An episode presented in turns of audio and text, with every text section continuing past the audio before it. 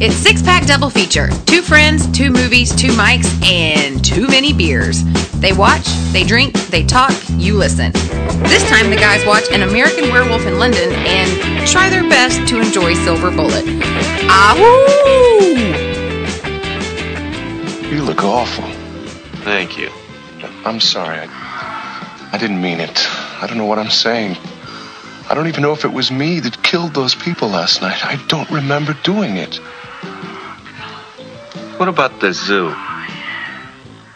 Well, even if I'm not the wolf man, I'm crazy enough to do something like that. I mean, look at me. Here I sit in a porno theater in Piccadilly Circus talking to a corpse. I'm actually glad to see you, Jack. I want you to meet some people. David Kessler, this is Gerald Bringsley. Gerald's the man you murdered on the subway. We thought it best for you not to see him, as he's a fresh kill and still pretty messy. Yes. I do look most unpleasant. Why are you doing this to me? This isn't Mr. Goodman's idea. He's your good friend, whereas I am a victim of your carnivorous lunar activities. An American, Werewolf in London. in London. Um, other than, uh, and I've forgotten his name now, the guy that plays Jack, Griffin Dunne. Other than Griffin Dunne, I don't know any of the other players in this movie. I only remember seeing David Naughton in this, and yeah, Griffin Dunne's the only one I've seen in Anything else? anything else. But uh, yeah, that's sort of the pretty much not the climactic scene, but that's If I've seen like um, one who plays uh, the nurse Alex, I've seen her in something. but I can't think of what. Yeah. The Anyway, only, the only other person I'm familiar with is Frank Oz. yeah, I have some good notes about him later when we get there. So, um, I forget whose turn it is. I'll take the plot on this one. It's- it's- yeah, I'll take the. Why don't you take the plot on this one? Jack and David are uh, high school or college buddies. They uh, are I'm thinking college. They look They like, seem like maybe older, they yeah. finished high school. Maybe they even possibly finished college, but Could they've be, at least finished high school and they decided to backpack through Europe. They're at least old enough to be like, in three in- months. Yeah, at least old enough to be in the pubs.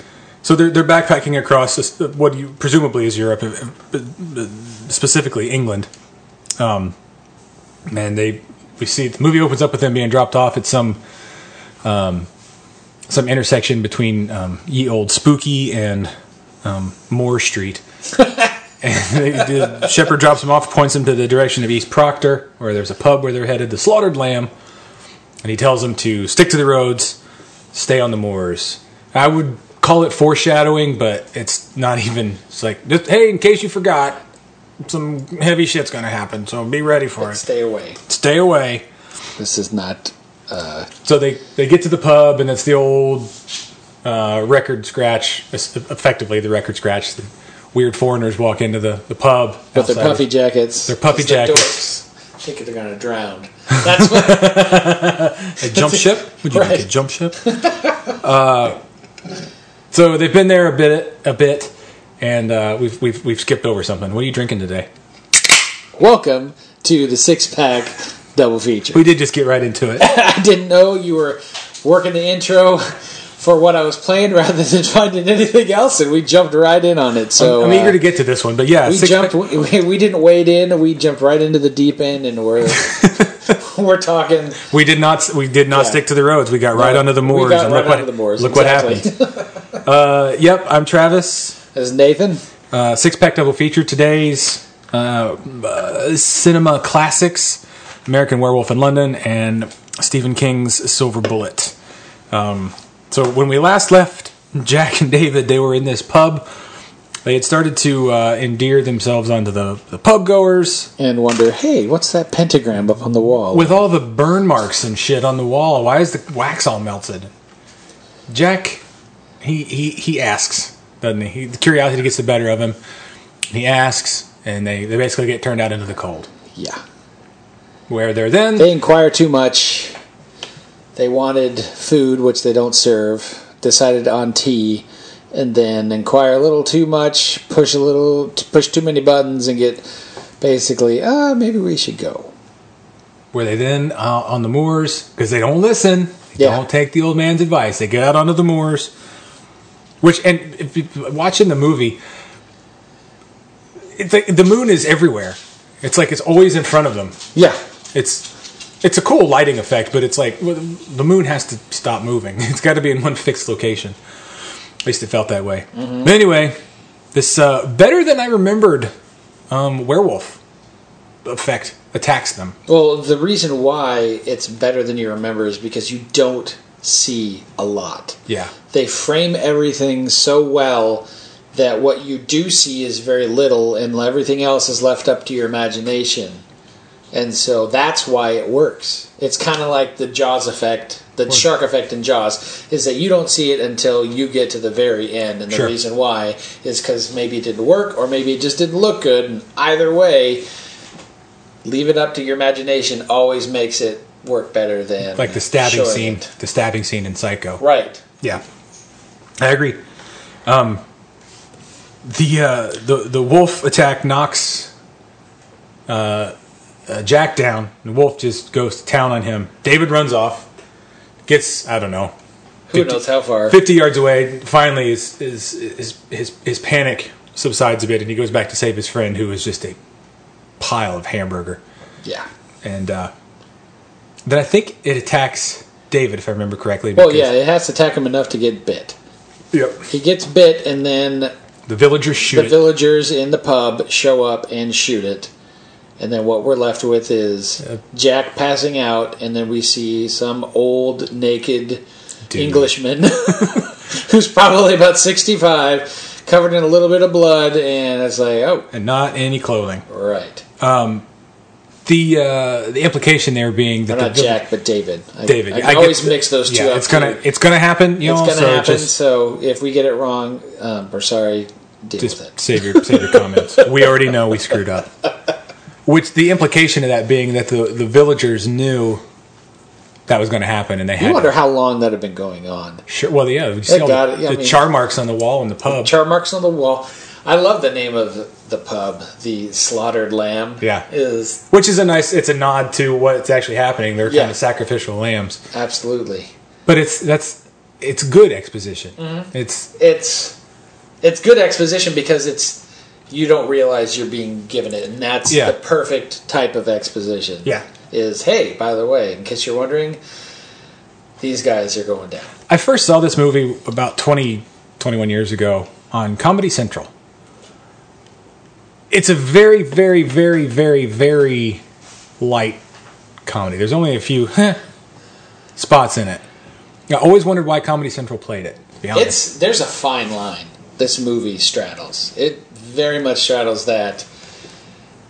I want to be a comedy, but I also want to be a horror movie, and it and it doesn't. And I think it does it just well enough that people still think it's funny, but it's freaky. yeah, it's, more freaky than funny. It's but more freaky than funny, but there's a lot of good funny.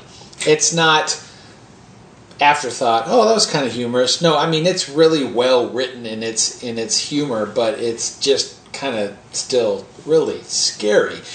And I can imagine a lot of people thought, "Oh, John Landis, he did National Lampoon's whatever this uh, and did that." National Lampoon's what's, Wolfman. Uh, was it National Lampoon's? Uh, what did he? he did Animal House. Oh, Animal House. That's what it was. He was coming off Animal House and he was coming off Blues Brothers. Hmm. And so, two big comedic films, people are like, oh, this is going to be a funny one. And they're like, this is freaky. The only thing that was really um, super funny to me, not super funny even, but it was the, uh, the bumbling sort of sergeant in the hospital. He keeps knocking stuff over. Yeah. it's very the humor in it's very British, yes. and and I love British humor. Especially That's for it to be written by an American. sure. Well, I'm sure I'm sure during production there were some tweaks made. I would imagine so too. Uh, it uh, yeah it just it feels very british and the, the production values feel very british and the locations are obviously very british because they're in england um, so for, for all those reasons aside i like it as well sorry didn't mean to digress but Well, Landis, when I was reading some stuff, it's like Landis was had uh, he he had written it as a horror movie only. It's just the fact that he's enough of a comedic writer Mm. That it also played well on a humorous level. But I mean, for in. the most part, it's just.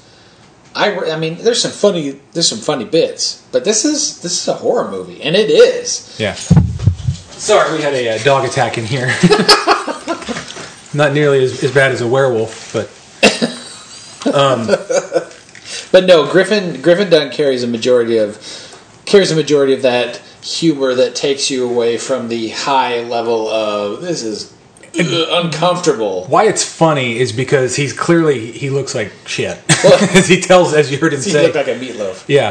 I just love his transition scene afterwards. He's, I'm sorry I called you a meatloaf. When he's changing into the werewolf. I mean, even then, it's still like, in the worst possible scenario, he still can throw in a, a humorous Yeah. line in that script. It's, it's quite funny. But he starts uh, he starts appearing to David um, pretty quickly because David wakes up in hospital. Um, he's having he's having these dreams. He's been there for a couple weeks. We find out. Yeah. and uh, you get these really cool um, Sam Raimi esque lo-fi camera running effects, Yes. which are him dreaming, I guess. Come on, he's dreaming. He's a werewolf. Oh, he's, absolutely. he's a werewolf. Because he is a werewolf. Yeah, He just I'm not spoiling. it. I was trying to not. I was trying to not spoil it. Well, it. they do a good job of making you. Re- they, I forgot that the transition happened so quickly because it's. Well, how does he jump so f- quickly in in a month's time and then realize that he's in a coma? Like you said, he's in a coma Yeah. for three weeks before he's woken back. Before he wakes back up again, it's like, oh well, I guess that makes sense. That's why he's decom- decomposed. Yeah, well, more so. Yeah. I think that's a little more accelerated than what I, I- for, for the obvious sake. But it's it is funny that he shows up kind of bloody. Well, and it's only like a week's probably time between the first time that Jack shows up and he's just kind of A little raunchy. a little raunchy. He shows up the second time you see him. He's green. It's in. Did he? Yeah, he shows up green, decaying. Yep. And then the the final time is in. He's a in puppet. the, in the porno theater. You see- you see- you see him He's outside- skeleton. Yeah, you see him outside as an actor kinda hanging. waving, but then you go in the theater and he's uh, he's the puppet that are fairly verbally articulated with the jaw and everything. I mean, it's For that time, it's it's still, it's still. I love the look. It's yeah, it's it's it's, It's- in camera. It's all yeah. prosthetic, you know, practical. Nothing effects. is reliant upon any After Effects that they have to do later on. Nothing None. in post. Yeah, it's great. He's he sort of appears as not a conscience for Jack, but sort of a more, I mean, of a- more but of can a you imagine if that was you? You're having these dreams. It's your best friend, and he keeps telling you you need to kill yourself. Yeah. are you are you dreaming this or are you dreaming the other? What's the what's happening here? you need to kill yourself before it happens. You know you need to kill yourself before it happens because once it happens, it's going to be even worse. I have to, I'm cursed to walk the the, you know the earth undead until the bloodline of the wolf is severed, Yep. and until it happens, and it's just like yeah, but maybe I'm not. Maybe I'm dreaming you, dreaming me, dreaming you.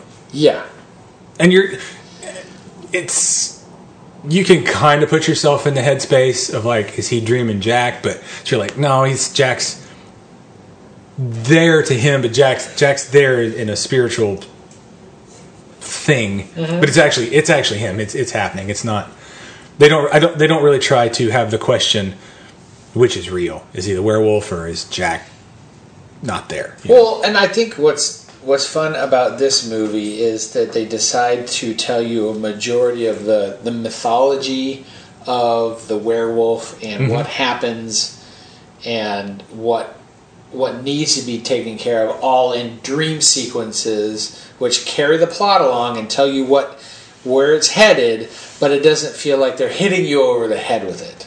And they tell you all of this fairly quickly in the movie, so you can just enjoy the rest of the ride. right. And, You know, with it's all by the end of the first act, you know, you know what's what's going to happen what the score is. Yeah.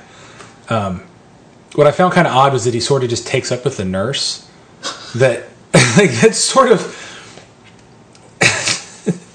Hey, well you got to go back Unethical what if you best. were like I mean, if I'm if, I'm if David, my, if my best score. friend is dead He's in. He's probably shipped back to the states. He's in the ground. So you're 21, 22, Sure. and you have this pretty attractive nurse hitting on you. Oh, you I'm- got nothing else to do. Yeah, I mean, I'm signing up. I mean, I can understand. It's, it seems odd initially, but you also have to think about the thought processes of a young twenty, well, and they had twenty to, year old. above that, just for the sake of the movie, they had to keep him in London, and they had to get him, had to have him living somewhere. Yeah, So, um, yeah, it helps. It's logical, but it's still kind of like, wow, he's just just go right in there, and I need a place to stay, and he, uh, everyone thinks it. Uh, kind of glossed over this. Everyone thinks he was just attacked by a naked old middle-aged British man because that's what that's what was laying dead in the in the moor Yeah. after after the he attack. was he was in he was attacked by a lunatic. a lunatic. But uh, only well, the villagers know, and he knows that it was a wolf. But no one, the the doctor there in London and the nurse, they don't believe him because what an asinine story that is. That's not that's not a thing that could really happen. Um, so yeah, they, he, he's got that working against him as well. They think he's losing his mind because of the the the trauma of being attacked by a lunatic and having his friend turned into But I 160 pounds of ground chuck. I think what I really like is the dreams, like the, the what he's what he's seeing with his friend and knowing what's going to happen, and then all of his dreams leading him towards this werewolf, and the fact that how he relates to there's something else going on here is he's just this young kid, Jewish American kid, and what's the first horrible nightmare that he really has is werewolf Nazis attack his family in his home. Because I mean, and it makes sense at that time frame. That I guess when Landis was writing it, it's like, well, how else would I relate if I'm a you know young Jewish kid in the '60s when I'm writing this? what's the worst thing that can happen outside of the fact that I'm becoming a werewolf is that Nazis are coming to attack me in my house and they're werewolves. Wolfenstein. Right. but I forgot about that that sequence. It's like and you want to laugh and you you also want to be horrified at the same time by watching. He's like, God, this is horrible, but it's kind of funny. It is funny. I don't know if it was intended to be, but it is now. yeah, it's almost sitcom-y. Yeah, it very it's- very sitcom. yeah. yeah. Well, the fact he's they're sitting there watching the Muppet Show, and then of course Frank Oz shows. Yeah, that's a funny bit of trivia. Frank Oz is in this twice as two different characters. He's in it as uh, oh whatever his name is, the U.S. Embassy representative, and then- Mr. Collins. I had Mr. that Collins. actually pulled in my notes. and he obviously is he, he's Miss Piggy. If you didn't know that, Yeah. he's Miss Piggy, kids. He's Fozzie Bear too. Oh, he said he's a ton of the Muppets. yeah, he's a ton of Muppets, but he's Fozzie Bear and Miss Piggy. Are That's his big- business card. His claim to fame: Fozzie, uh, Miss Piggy, and Grover. Right? I think he's Grover. His, from his Sesame business card Street. should say Frank Oz, And- ton of Muppets, and Yoda. And Yoda. um, I think the pacing on this is great. Yeah, it's Uh. not too long. It's just appropriate at about 139, 140. I think it's about 140 minutes. It's just about an hour and a half, maybe a little bit over. Yeah, and the, all this none of the scenes really drag on too long that I can remember. Uh, My thing with this is, um, I didn't even put much of what doesn't work. Most of it still works in this movie, but like my first impressions going back, uh, like my initial impressions with rewatching this movie. It's probably been a couple years since I sat down and and watched this. It's just the tale is still so horribly tragic, Yeah, and it still Yeah. hits on so many different levels. Sure. because. I don't know. it- It's hard. It's kind of hard to describe, but it's he he he he transforms all the way into this wolf, but he also really becomes kind of a man at the same time Yeah. and develops a real relationship and closeness with the nurse Alex and there's obviously something there Mm-hmm.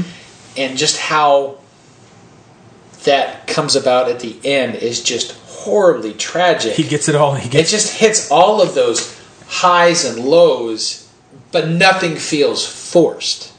no. It's sad. It's it's kind of heartbreaking for her, for him, but then there's also so much of that humor in it, and then there's also that just that horror and suspense in It's a good like it's a good play. It's a Universal movie, correct? yeah. It's It's universal.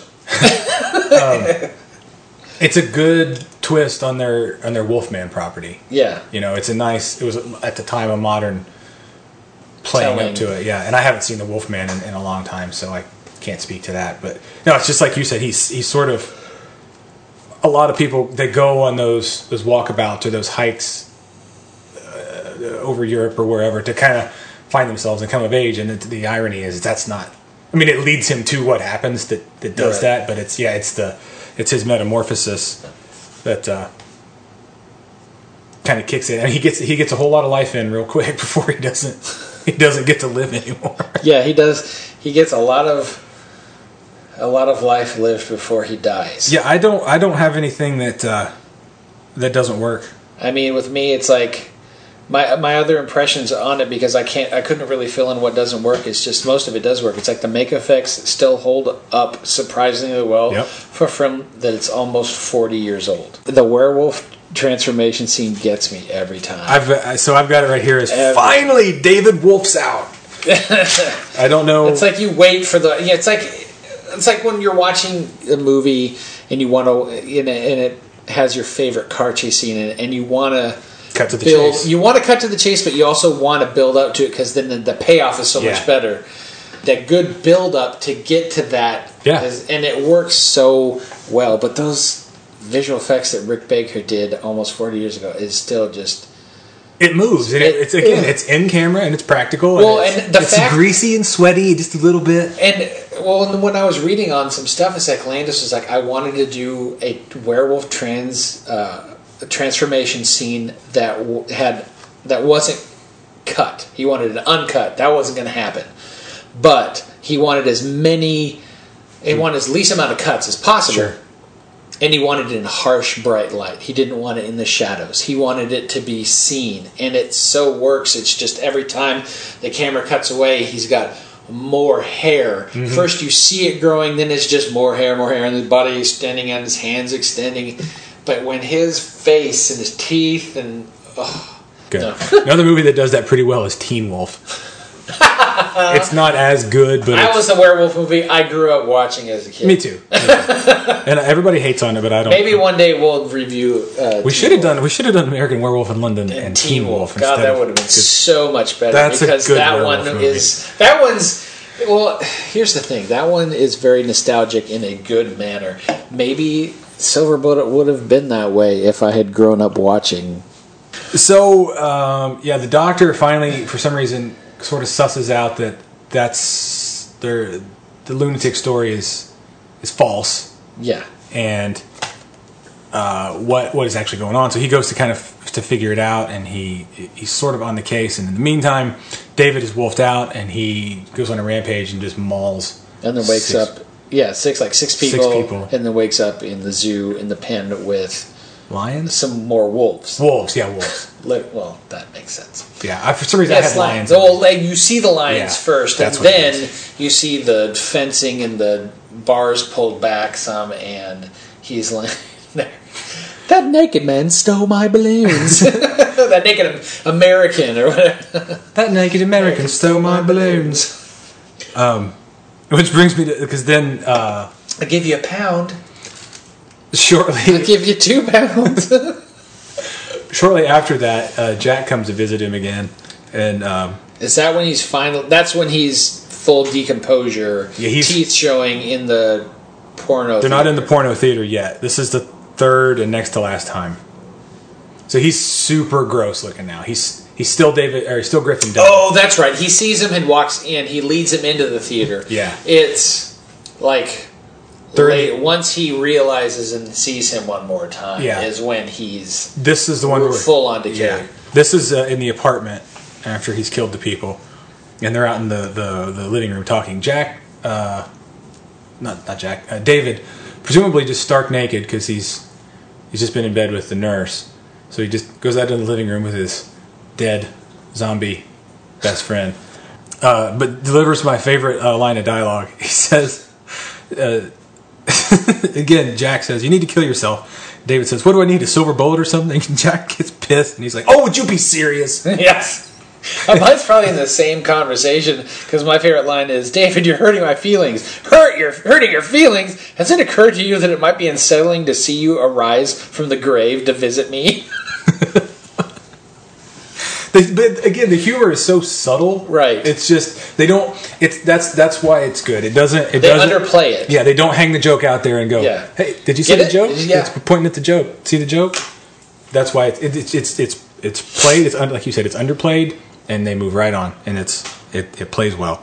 If I had a magic wand, and it's just just me being a, a glutton, would just be more Griffin Dunne.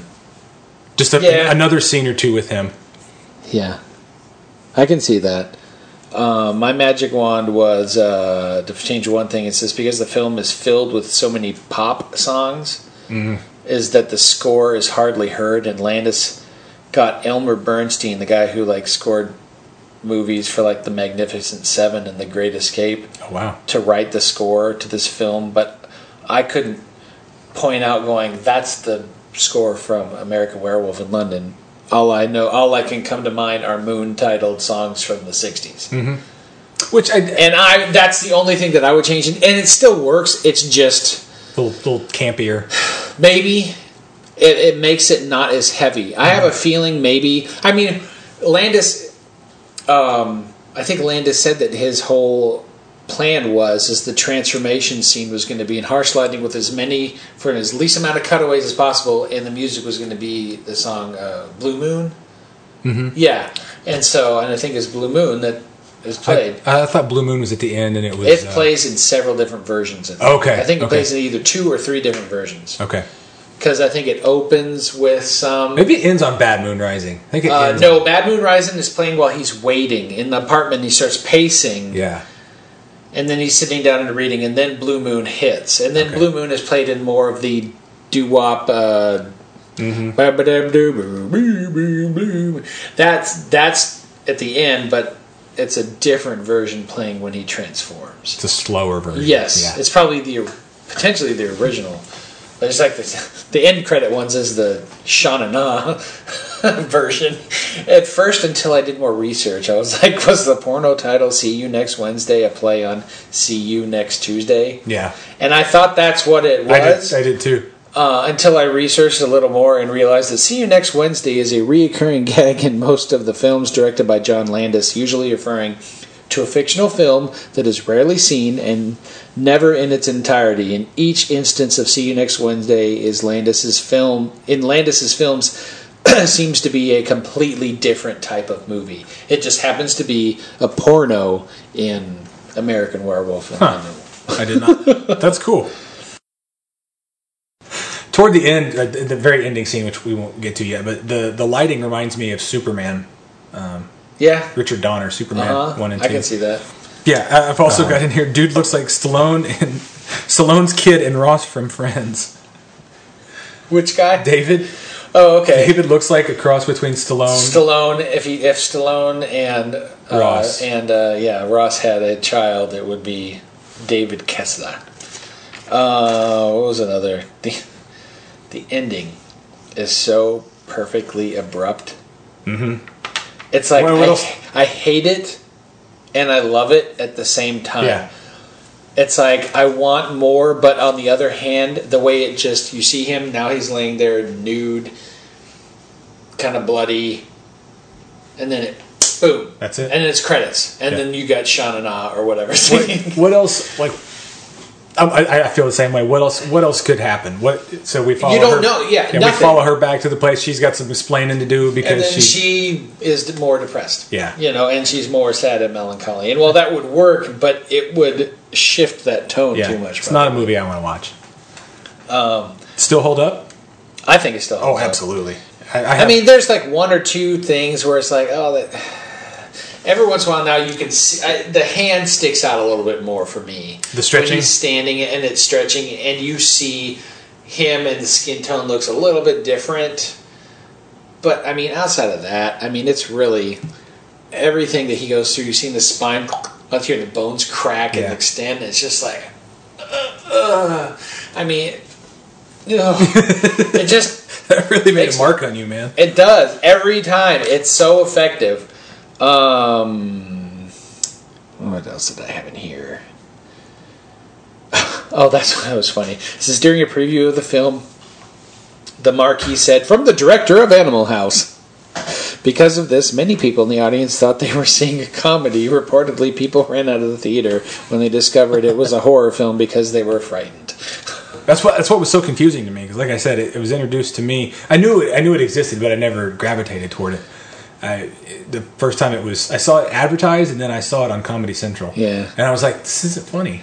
Like it's funny, but like But there's it's funnier than most of any horror movie usually that's out there, and I think that's the reason why people think that they can label it as a comedy when in fact it's not. I think people almost don't know how to label it because it's. Yeah. I mean, you could call Well- it horror, but it's not really. Most studio most studios rejected the script or turned it down because they said it's either too funny to be a horror or too scary to be a comedy. I think the other piece of dialogue that I really enjoyed was like, "I'm a werewolf." And Alex says, "Are you all right?" I don't know. I'll let you know the next full moon. I don't know why. It's just so stupid, but it's so on the nose. Uh, if you could make one change, that would I would probably try to add a little more of the score into it. I don't know, possibly that that would be the only thing. Like I said before, because of who wrote the score. But I mean, does it still hold up? Like you said, yeah, I, I yeah, there's not there's uh, more Griffin Dunne. That's all I would change. more Griffin Dunne. but it's not needed. It's not. It's not needed. No. it's a The, That's and really more Griffin more Griffin Dunne when he's actually in a prosthetic, not the not the live action. yeah, not the not the You want the- thing, not the puppet. Uh, what's interesting to note about him too is it's okay. Like he's he clearly doesn't feel any of that Right. anymore, so it's it's okay to laugh at him because he's not feeling that pain anymore. That right. of being shredded up. Of course, he's got a different kind of pain, I guess. The eternal torment of walking around merry old England looking like that until until Ross Geller's kid realizes he's he's got to kill himself. Well, and I think the way they, the way Landis shot this movie, Very clean. well, very clean, and everything's really creative, especially on that first night that he transforms and goes and kills.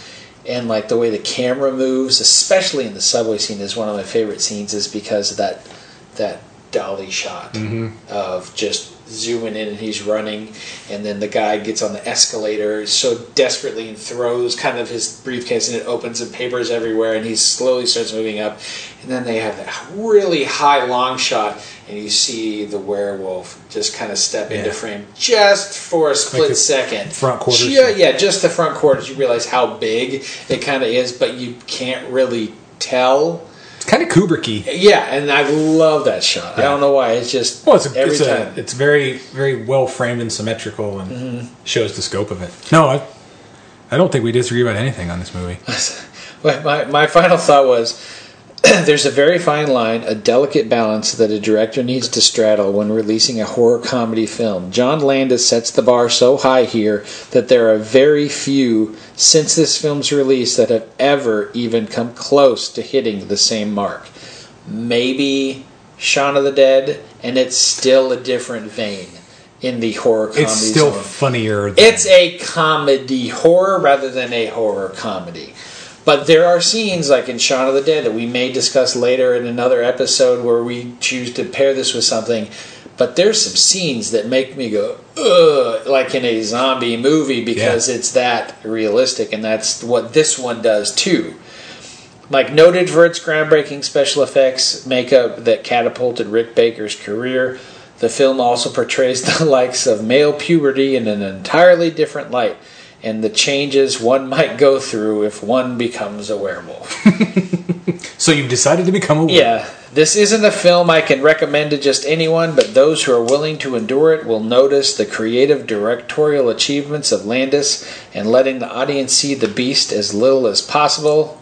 Specifically, like in the subway scene, like we talked about before, as well as the epic and highly coordinated car crash finale that almost comes out of nowhere. Like, what the F is going on? It's so chaotic, but perfectly chaotic. Yeah. Um, although werewolves were not rare to the silver screen, Landis's film is a landmark in cinematic history. I Bravo. think so. I yeah. It's I think it stands alone as you know, it's it's one I, I don't watch all the time. It's around Halloween. It's, it's a great movie to watch, and I'm with you on Rick Baker. He's just is I won't say he's at his pinnacle because it's the one that got him there, but it's like that's what this dude starts with. That's where he's that's where he's coming from. What else can he do? And the story I think is airtight, and uh, but just like Superman, you get an odd sequel several years later, implying the fruition of the werewolf nut. To steal a line from you, The werewolf nut. Um, I usually don't watch it every year, but I usually watch it. just just in October, I Yeah. watch. I'm not usually I don't. I usually fill most of my October with more on the freakier, scarier side. But it was kind of weird watching this in the middle of July. it was, but ne- definitely not as weird as its counterpart in this episode. yeah. So when uh, we come back, if uh, you haven't left the theater already, because the double feature is a little too late, and you don't want to sit around and watch Silver Bullet, but those who endure will find out how horrendously Bad a werewolf movie can be. We'll be right back.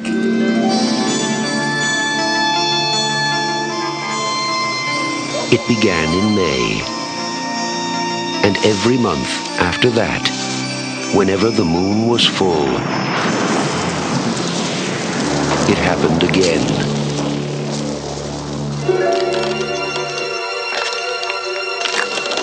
And again. Now, from the master of mystery and suspense, Stephen King's Silver Bullet.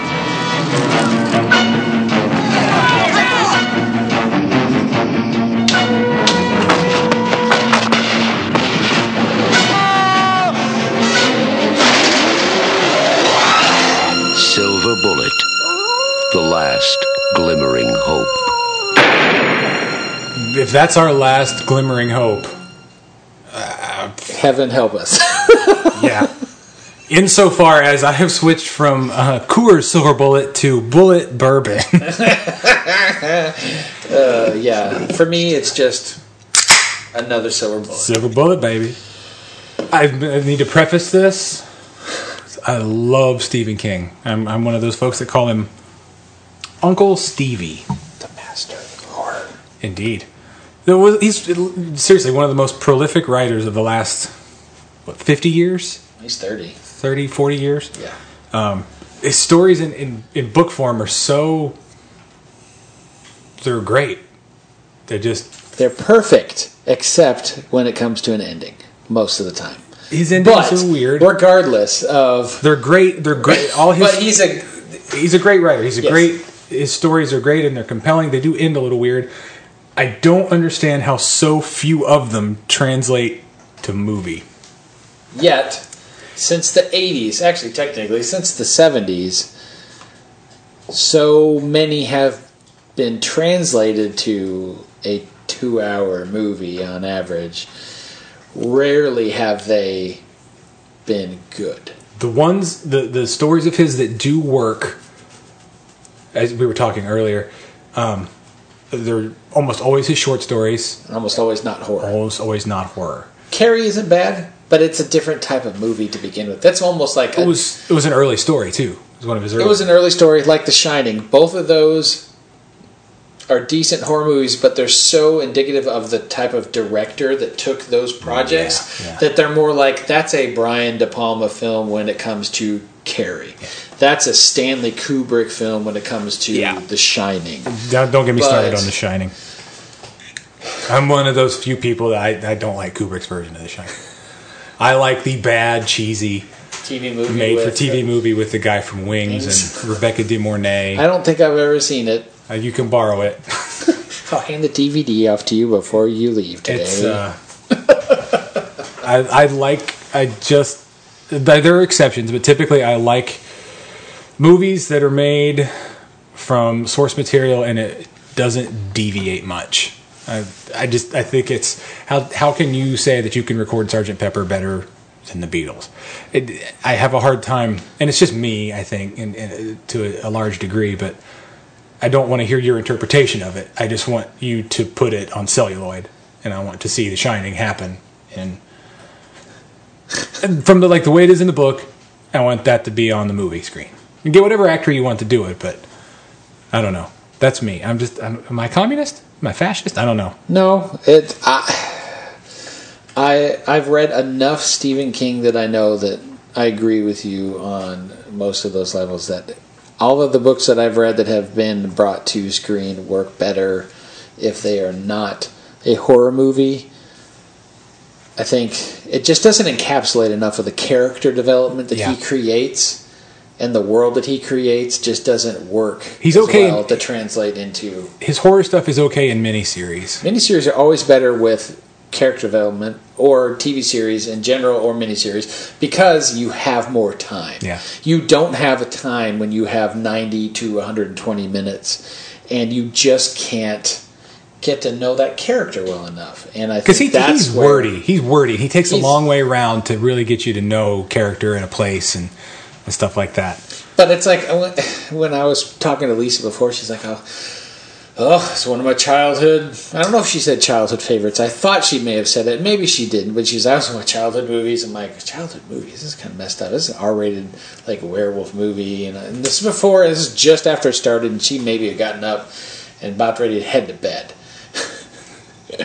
and I'm like, "Oh, really? Okay. And I was like, well, no, I saw it maybe when I was junior high, and I saw it a few times. So this is one of the ones I kind of sort of grew up with in that time You, frame. you did. Not me. Oh, Lisa. Okay. And so I was like, oh, okay, because I maybe have seen this once. Maybe. I'm not sure. I kind of know the plot points, but Yeah, I, I I knew just from reading other Stephen King stuff and reading about him that I know generally what it is, and I know that being a Stephen King story, I know some of the themes that are going to be there, just because it's Stephen King. There's going to be an alienated kid, which in this movie it's Corey Haim, or moreover, it's his poor sister who has to deal with with his antics and his bullshit. Well, what's funny is the fact that it's not like he's a difficult kid. No, not at all. with. But she's really bitchy about her brother who's handicapped, who's quadru- not quadriplegic, paraplegic. He's quadriplegic. That'd be the amazing movie that this would be. He fights the werewolf with mind But his para- he's paraplegic, and it's just like he gets favoritism, and I guess it's the older sister and the younger brother, and She's got to help out with him because she's got to help out because you do. he's well, he's handicapped and or he's disabled or whatever politically correct term you want to use. But either way, he needs assistance. He needs a hand here she's stuck with doing that, and so that's why there's this resentment. And I don't really see it because he's not. Oh, a, He drops a snake in her hair, man. does he? He and Brady, I guess you remember This is- a little more than what which I is odd because you saw the whole movie and this And you only saw until half when you fell asleep. This turd put me to sleep. Please go through the scenario of what caused you not to finish this movie. you watched it on the night or the night before full moon, which was kind of funny. I've actually dug that up and went, hey, it would be kind of funny. You got. I decided, in the true sense of the name of this show, six pack double feature, I would have some drinks and I would watch American Werewolf in London and Silver Bullet all in the same night. Friday night, the night of a full moon. What what more could man, what a great Friday night.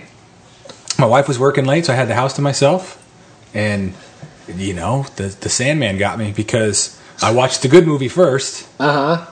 And then you should have left before the second one I, what started. I what I should have done was watch Silver Bullet first because that's the one I had to rent from Amazon for 24 hours. Because again, if a movie is is poopy, I typically don't own it, and I don't own this when I rented it. I had 24 hour window to watch it, and I thought, ah, I'll watch it. I watched it. Well, most of it. Took my notes as Is what you. best I could, meager. What do you got? A page and a half. I've got I've got my full four pages here, but there's some they it's scant. It's it's pretty scant. Um, I think enough that I this might be my laziest uh, entry yet, but I'll I'll I'll persevere. Uh, I fell asleep and didn't have enough time the next day to watch it. I had some yard work to do and some We went to go uh, see some friends, and by the time I got back, I had missed the window. And I'll be honest with you, I'm not paying another four dollars to watch this crap. That's pretty much how you texted me. You're like, I'm not paying another four dollars to watch this piece. I can crap." afford the four dollars, but I'd just rather use it somewhere else. I'd rather. I think I think I got the gist of this movie from the parts that I did see. I don't know if you knew, but there is a werewolf in the movie. I did see it. Okay. I did see it because that's one of my notes. My note is, and I knew this, but my note is literally, the minister is the werewolf. Oh, he oh, would oh. put the evil inside the holy man. And that's nothing to do with That's the movie. Stephen that's King. Stephen King. that's King. Stephen King. That's if nothing to do you've with read the the. Mist, if you've seen The Mist, there's and there's other movies, but that one specifically comes out that Stephen King is in a lot of ways sometimes very anti-religion and, and Yeah. he almost in a lot of ways takes the most religious and or conservative person that's in their community and they become the either they become the direct villain or they become an antagonist in the storyline. An agent of the villain, yeah. Yeah. So that's not uncommon for his work, but I saved some clips. We can you can listen to some clips if you I did like that. because I have best of, I have the chase sequence because I'm sure you missed that, and I have the finale already technically to queue up at some point, just so you know where we're at. What I Because the- missed? even the chase scene is, is we can watch Marty wish he had legs and then almost get mowed down by their town's priest in the car wearing an eye patch. Didn't he? no, it was his wife in Twin Peaks that wore an eye patch, wasn't it? Nadine? Yes, it Yeah. was. How funny! I didn't even make that connection. That uh, Big Ed's Big Ed wore an eye patch in this his wife. But his wife had an eye patch when he. Is it Nadine? got the role. I think it's Nadine. yeah. Have you watched the new Twin Peaks at all, by the way? No, I don't have Showtime. Oh, okay. I'll probably watch it once all of the episodes are available at some point. I'm I'm one episode in, and it's we, there's a David Lynch season of this show coming Oh no, no! It's not just a David Lynch. There's going to be a David Lynch slash Cronenberg season of this show, and we're lucky if we survive this season. We're lucky if we watching. keep any listeners after that. You know what's funny is David Cronenberg actually directed another Stephen King uh, adaptation called The Dead Zone, which is actually not bad. The first movie or the show? the first movie with uh, Walken. And, Oh, yeah, I've and seen I that. wrote Yeah, that yeah. down to possibly put it into the season. I just don't know what to pair. I know Eric Coyle would listen to that season. he might be the only person. Eric, if you're listening, please keep us afloat. Um, the coach from Ma- the first scene is it's called- no, what would you put? the coach from the coach from Major, Major League, Is, League. pr- is beheaded by a werewolf, presumably. Action. and then I've got typical Stephen King small town apple pie and parades on the surface, malice and ugliness just underneath. okay, yeah. So yeah, the movie stars Gary Busey as Uncle Red. As You got Everett McGill or Big Ed from Twin Peaks as the Reverend. Corey Haim as the paraplegic, and his sister Jane, uh, who is played by someone I don't know. We got uh, Locke from Lost as the sheriff, Terry O'Quinn. Um, we have uh, the manager from Major League, James Gammon as Arnie. Uh, Lawrence Tierney, or also known as Joe from Reservoir Dogs, as the uh, owner Oh yeah, of the bar. Elaine's dad from Seinfeld. And uh, let's not forget Corky's dad from Life Goes On is also in this movie as Bill, uh, as Andy uh, Fairton. I don't remember The him. he's got the big sideburns. He's the one that owns the sporting goods store. Oh, okay. If you saw his face again, you go, "Oh, okay, I kind of know that." But yeah, Corky's Oh yeah, dad. yeah, yeah, I remember him. Oh, that's the first thing that popped in my head. Yeah, hey, I, I remember him now. Yeah, Corky's dad. I couldn't remember what I'd seen him in. that's Corky's Um, dad. I think you need to make a correction there. Gary Busey uh, stars as Gary Busey in oh, this movie. but his name in the movie is called Uncle Red. just because they didn't want to pay him extra for playing himself. No, they probably paid him a little more. That scene when he's sitting on the couch and he's just drinking wild turkey straight out of the bottle, and he's half through the bottle. That's Like, that he's- was- he's probably just waiting for them to say Yeah, action. he did. He didn't know the camera was on. He's just It's it's Say, pre, and my- look, it's pre motorcycle, so at least he's still semi understandable. lucid. Yeah, You're going to take the plot on this one. Too, I'm going to take the plot because I'm not going to break it all the way down. But this is it. the small, sleepy town of Tarker's Mill. Tarker's Mill. Could there be any other town that sounded more like uh, a Grover's- town that Grover's Corners? Well, it just sound. It's so Stephen King. If you've read enough Stephen King, Tarker's Mill sounds very much like any other small town in Maine. Very. So, the small, sleepy town of Tarker's Mill is being terrorized by a maniacal killer.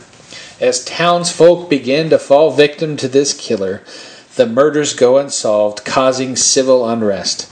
Marty Coslaw, the most New England last name ever, Coslaw, our protagonist, who is a young paraplegic boy riding around on a motorized wheelchair called the Silver Bullet, believes that the murders aren't the results of a maniacal killer, but a monster, possibly a werewolf.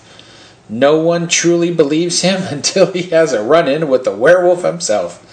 With the aid of his sister Jane and his deadbeat drunk Uncle Red, they will reveal who this werewolf is and hunt him down.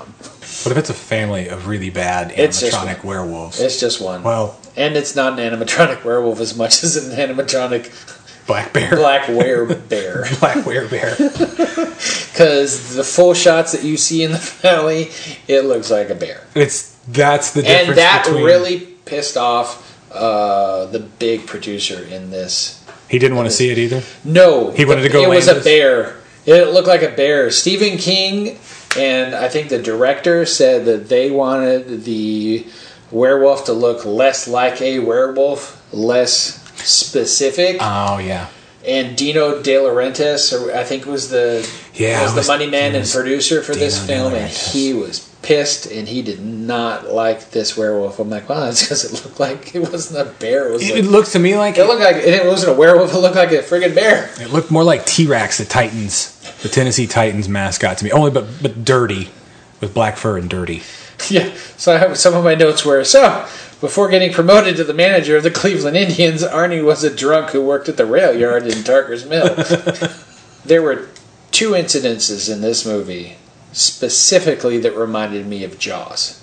Does anything stick out to you before I tell you what they are? Now, now I know you can't go back and go, man. I, oh, hold on, let's see if we can go re-rent this movie. Honestly, the more we sit here and talk about it, I'm I'm I'm considering. Forgetting even more. No, I'm considering renting it again and trying to watch it through different eyes, and, and I may. But Number uh, one of the two things that specifically make you think of it, there's a there's a camera crane lift over the town square with the Sousa esque music playing and summer's in the air Mm, yeah, and it's summertime or the end of spring or whatever. Very Jaws Fourth of July like. yeah, yeah.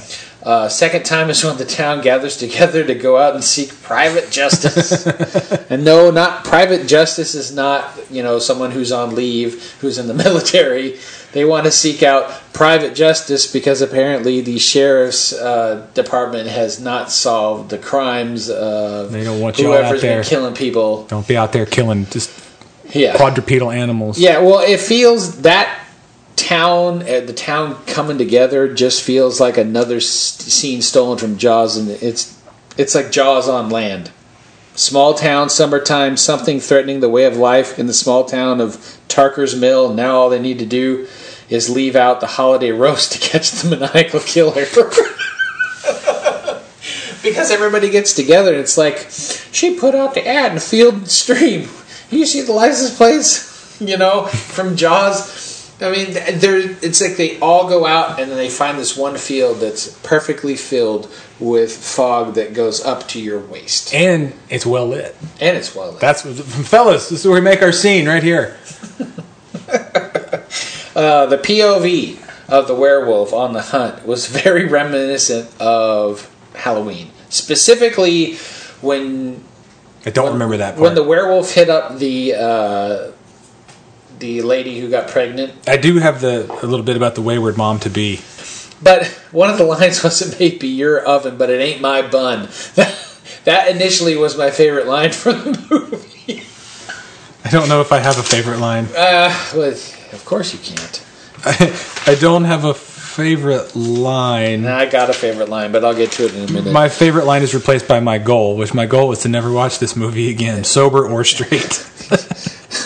Now you need to go back and re change your goal to finish watching movie first before never watching it again. um, yeah, so uh, let's see here. Yeah, the POV very much like Halloween, especially when he's on the hunt for uh, the uh, pregnant unmarried lady. Mm-hmm. And then I was sitting there, oh, that's a gas powered wheelchair. That's pretty ingenious. Oh wait, the silver bullet is his wheelchair. The film's title now has a double meaning. Oh, I get it. Was it that? Was it? Was He- that the name of it in the book as well? from I don't know, I didn't read the short story, but what I read about the short story was all it was is that he was paraplegic. It didn't specifically mention anything about having a powered. See, I feel like that's very 80s-ified. That's He like, probably- I took well Stephen King adapted this into the screenplay. So he wrote the short story, the novella. Mm-hmm. He also wrote the screenplay. So he changed it. So he made Steven. Uncle Red and uh, Marty have their little, you know, they're playing cards and he's telling jokes and cutting up and he's bonding with his uncle and well his uncle's a deadbeat but his uncle still has a good heart and then after the end of that scene you know you know mom and uncle kind of get into it about you know, it's every time, every time you come here for a month or three weeks or a couple weeks, and then you leave and you're gone for a while because apparently Uncle Red can't keep a job and he likes to drink. It's That's pretty much Yeah. how it is. it is. Gary Busey. Yeah, it's Gary Busey. it wasn't a stretch. But they put Marty in this lift that goes up the stairs, you know. Like in Gremlins? Like in Gremlins. I was about to go there and you beat me to it. Like in Gremlins, except it hadn't been futzed with with the Gremlins and go and out the window.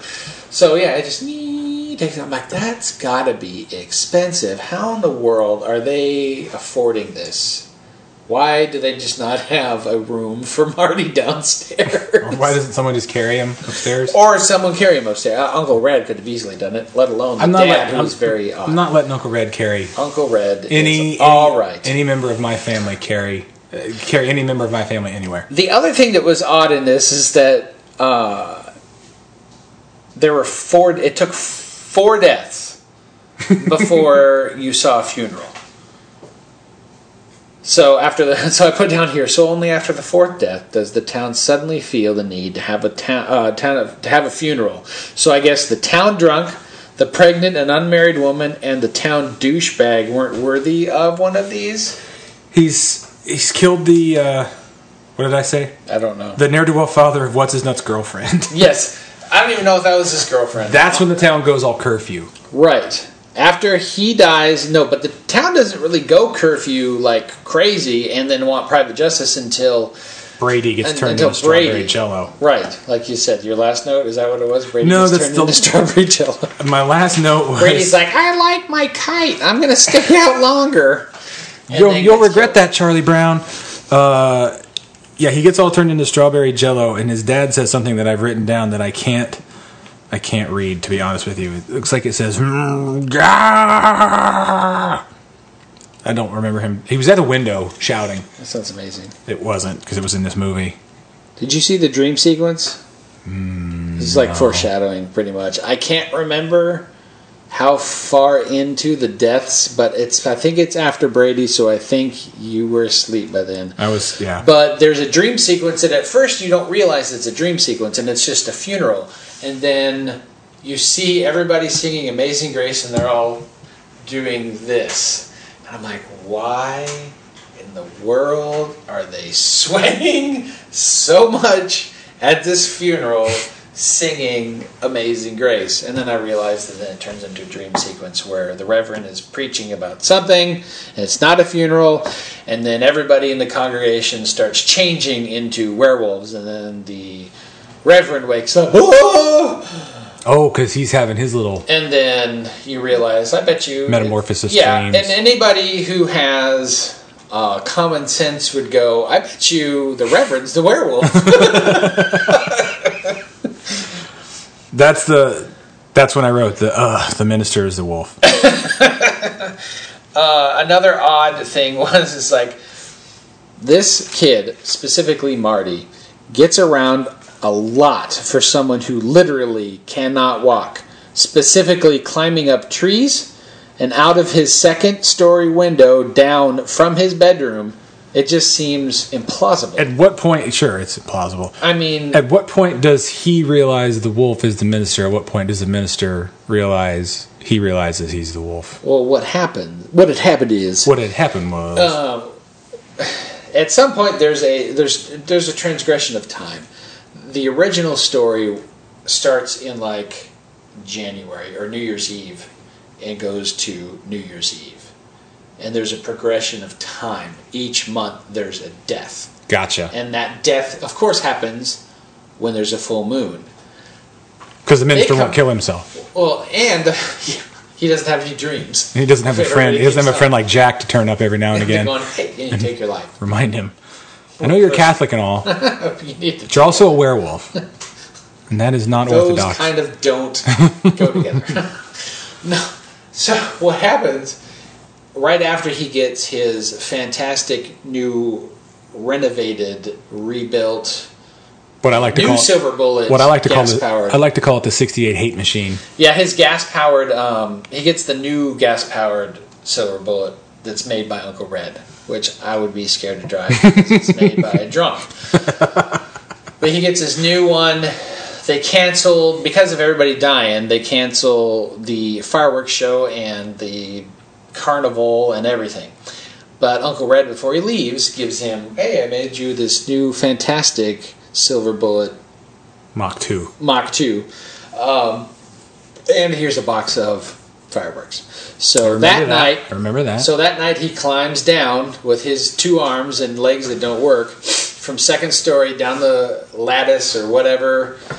And then I guess he conveniently parked his '68 hate machine. right his uh, gas powered wheelchair right by his window outside, and he goes out to a bridge over a little stream or Oh, yeah. lake or pond or remember- whatever, and lights off a bunch of fireworks. Yep, I remember that. and then the werewolf's out because apparently it's a full moon. He's out cruising. He's out cruising looking for his next kill. And it comes across Marty and goes, Ooh, easy kill. He shoots off a rocket, uh, a yeah. bottle rocket or whatever Into his eye. into his eye, Yep. gets away. And so now he enlists his sister, who's now magically believes him that there's something going on. You got to go around town and find out who Who's missing an who's eye. missing an eye because that's who our werewolf is. And so she goes around collecting cans or bottles or both to collect for some type of charity or something I remember that as well. and looks around and everybody's looking of course they play everything's played super dramatic and people sitting at the bar trying to collect cans and bottles and I think it's just cans but anyway and everybody's just does the there's three or four people all kind of lined up and you see their shoulders and everybody slowly turns around oh they got two eyes oh they got two eyes and of course where does she deposit them all the church. at the church and who is missing an eye the reverend at Oh, I the was, church I was going to say the deacon. You didn't give me a chance to guess. Sorry. Deacon Jones. It was Deacon Jones missing the eye. Football no, player. and so that's how they find out it's the Reverend. Captivating. I remember. I, this is more like a, a regressive therapy session than it is. You're pulling more out. You? Yeah, you're you're making me remember more. Damn you! You watched You're making me remember more. Um, If I had a magic wand and I could change anything about this, it would. need to watch it when you're awake. no, uh, shy of what you said uh, in an earlier episode about just burning the script and walking away slowly. to make sure it burns. It would be. Uh, to make sure someone doesn't run in and stamp on it first. You know, I I don't want to tell the script to hang itself because it might screw up and, and cause itself pain. Uh, a a complete uh, Right. rehaul of this movie, um, or just don't make it at all. It's it's just it, it fails like it's it's not grand enough in in its in its uh, cinematography to have that bigness that I think a, war, a werewolf a Yeah. werewolf movie. There's It's very, na- it's very narrow in scope and how you kind of look at the story. yeah, it doesn't feel it's it's not as it doesn't feel as big as it should. It feels like you said closed in. It's just it's not American Werewolf in, in London is Yeah. is its is its major downfall. The craft is it's lacking in that. It's it, it it either needs to be very classy or cheesy, and it fails to be either one. Yeah. What I put here is what doesn't work. The film feels like there's no drive for almost an hour. Yep. Yes, there are fresh kills for the first 60 minutes, but outside of Marty, no one knows the cause. They don't even reference that the deaths are occurring during a full moon. At least I don't recall this at all when I watched it. It says the town is is irritated at best until the boy Brady dies. Well, yeah, they didn't And kill then everybody's pissed. Yeah. And then what doesn't work, the werewolf looks more like a black bear.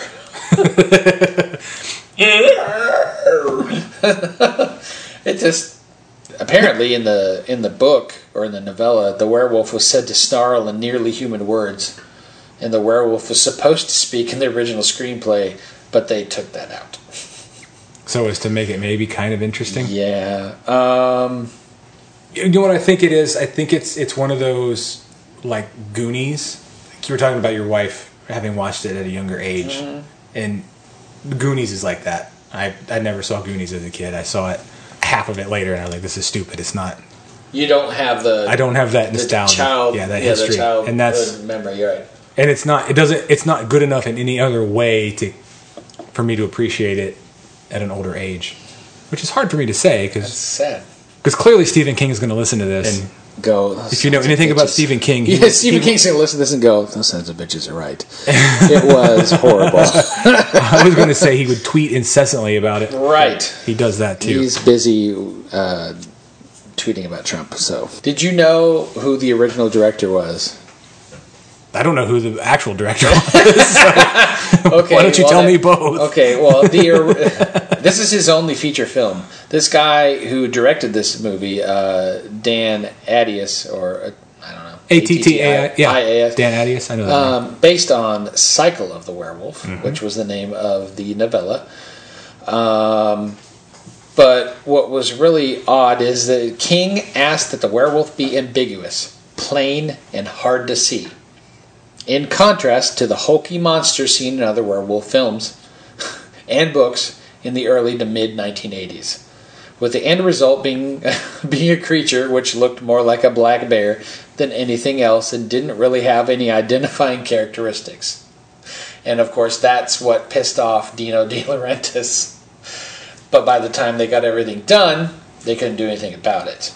And they were working so long on um, changing the way the werewolf was to look that the original director, Don Coscarelli, oh yeah, from uh, Phantasm right, movies I love. opted to start filming the non-werewolf scenes without knowing what would happen with the werewolf suit. And so my thought was, could you imagine how the tone of this film would have shifted if Don Coscarelli had stayed on to direct the entire film?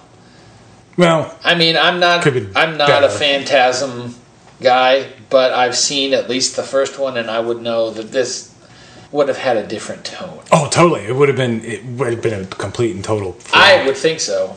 Uh, But he shot all the stuff that was non-scary first. He's good at that. So- Have you ever seen Phantasm? It's not it's scary. not really scary. It's just weird. Uh, That's true. The Phantasms are some The of my scariest part about Phantasm is looking at the box. movies. The puzzle. The The- co- no, the cover oh, and seeing the thing, but no. I was gonna say the puzzles in Hellraiser. Yes, the puzzle is in Hellraiser. But um, my favorite, my favorite line or piece of dialogue was, "Bye." They're out on their private justice. They're going out. Going out a They're going out and hunting. Going out for a hunt. A werewolf They grab kill. their posse. They're going out to hunt down this maniacal killer that happens to be in the woods because that's where they assume it is. Because heaven forbid they actually know that it's a werewolf at this moment. So why go to the woods? It's where killers. go- yeah, where they killers go. hide. They went. Hey, you know what? The fog is at least waist level over here. We need to go over here first. But my favorite line is, "Bobby, you gonna make lemonade in your pants?" and Bobby's response is, "I'm not scared." and that was two friggin' adults talking to each other. and uh, my comment was that line is so very much like Stephen King's writing because that's like that would have been in the book, but it plays really weird on camera. It's, It's- just normally it's- I'm used to reading those lines in my head rather than hearing them. It was just strange yet kind of funny at the same time. Yeah, it suffers from like that bad '80s stink, like that cheesy, like We didn't make it good enough. like where and I, I know I'm I'm a big proponent of the the cheesier it is the better but it's not cheesy in a good way it's cheesy in a like ah we don't know what we're doing kind of way Cheesy in an indifferent way. yeah it's cheesy because it wasn't trying to be it was trying to be Serious. yeah and it, it comes off as like a bad say like a john carpenter it feels very john carpenter in some ways but it feels like someone trying to do john carpenter and not it doesn't have that lighter side that makes it I see what you mean. because the serious tone that it tries to carry isn't Serious enough. and it yeah it doesn't No. it falls flat no, okay. So, and then they, so then they don't and then they don't have the monster shit to rely on either because it's they garbage. wanted it ambiguous and they didn't really shoot it well. yeah so it's like which what do you both your a players here are not a players If you could change, make one change to the film, what would it be? It says I would. I would add backstory to Reverend Lowe's character Exactly. that was missing from the film. While the picture tries its best to keep you guessing who the werewolf who the werewolf is throughout, it becomes obvious with the one funeral scene that turns into a nightmare where everyone in the congregation turns into werewolves. Pointing at the werewolf. yeah, I mean ham-handed ham-handed. It was sitting in sitting in the It's- I'm, I'm with sitting you in the courthouse. Can you point out to the assailant? can you point out the werewolf that attacked you please exactly. that's him right over there michael j fox right. michael landon the other characters are all just they're like two-dimensional they're like pulp novel They're two-dimensional. They're very much Stephen King characters in a story. they're stephen king characters in a story They, that's a movie they had too many. Is how I absolutely too many dads Okay, so does the film still hold up? Well, because the film avoids showing much of the werewolf until the end, the special effects don't feel horribly dated because you don't hardly see it until True. it's right at the end. It feels like an 80s movie, even with it supposedly taking place in 1976, which serves absolutely no purpose other than to give the narrator a reason for sharing this information. well it's fourth of july 1976 so it would have been But what difference does it make? No, I People mean- celebrate the Fourth of July every year and light off fireworks. Except commies. because it's the bicentennial. It just seems like a stupid excuse to make this. Let's make this 1976. I mean, I looked at some of the goofs and trivia bits on this movie, and it was like when the sister went and dropped off all the cans that she collected before she found out that the Reverend was uh, the werewolf, they the one, one or two of the camera shots shows that there's a Diet Coke can in there, and Diet Coke clearly didn't exist in 1976. I'm like, if you're digging that far in to find those problems, just don't watch the just movie. stop watching. A fun bit of trivia on it was, and I, I, I've, I've looked this up. I'm not, I'm not doing it as we're going. I do, I did put some effort into this, not as much, not as much as I have on other entries. But um, Gary Busey wanted to do as many of his own stunts as he could, and in that scene where um, I believe he's fighting the wolf, He gets launched. yeah, he gets launched and he hits a bottle with his arm, and it like, like that's his real blood. It like straight lays him. I think. I remember reading that too. That's, I mean, at least he did his own stunts. That was kind of cool. He gets launched into the wall. Well, he's shit Because he drunk. got- He's not going to feel it. Um, what are your final thoughts Uh, before I go into mine, and then we'll. the yeah two dimensional characters and uh, it feels like they're like holodeck people if you're any fan of Star Trek: The Next Generation. They're like holodeck people. That actually, if you watch it through the through the through the filter of Marty, arguably the best fleshed out character in it, and that's not saying much, but if he is perhaps a paraplegic on board the Enterprise, and this whole movie is a holodeck program that he's come up with, that that's my final thought. That that, that would make the movie more enjoyable to watch. Little Marty McPherson or whatever his name, Marty Marty Marty Chowda, Marty Kosla. Marty Coslaw. I thought it was when I kept reading it, I I kept wanting to say coleslaw. This movie sucked. this movie, uh, the, the, you know how like when they try to put a, a a show that is not good or not as good on directly after a show like Cheers or The Office. In order to feed off of the. oh, you like audience. Cheers, so you'll like this. I this had the adverse effect because I watched a really good werewolf movie. You are running off that high. Yeah, and man, did I crash quick. Um, the best way to describe Silver Bullet, it performs some of its functions, albeit far from well, but it's definitely not operating at 100%. Penned by the master of horror Stephen King, it appears that even King is unable to capture the visceral horrors and primal fears that he does so well on the written page. Silver Bullet plays like an R rated kids' TV movie when at its best. The film suffers from too many tertiary characters getting too much screen time that don't really make a difference in eventual outcome of the final act while it fails to develop a richer background on the werewolf mythos and its inability to acknowledge the full moon and the monthly passage of time between each grisly murder. It's a horror movie that was made for, for made for people who don't really like scary movies.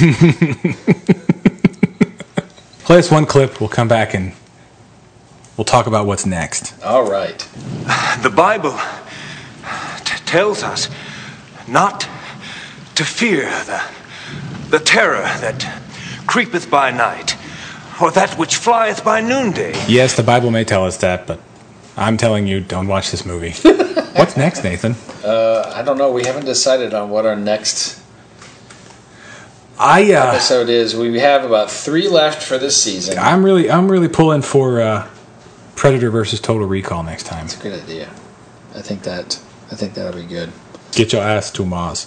So if you're gonna if you're gonna tune in and uh, want some fresh fresh insight, I guess, From fresh insights for some Uh, not so fresh movies. or you just want to refresh on Predator and Total Recall, uh, pick those up. They're available pretty much anywhere. and uh, they should already be in your library They to should. begin with. Yes, if they're not- if they're not, that's your fault, not ours. We'll see you again here very soon. at six pack.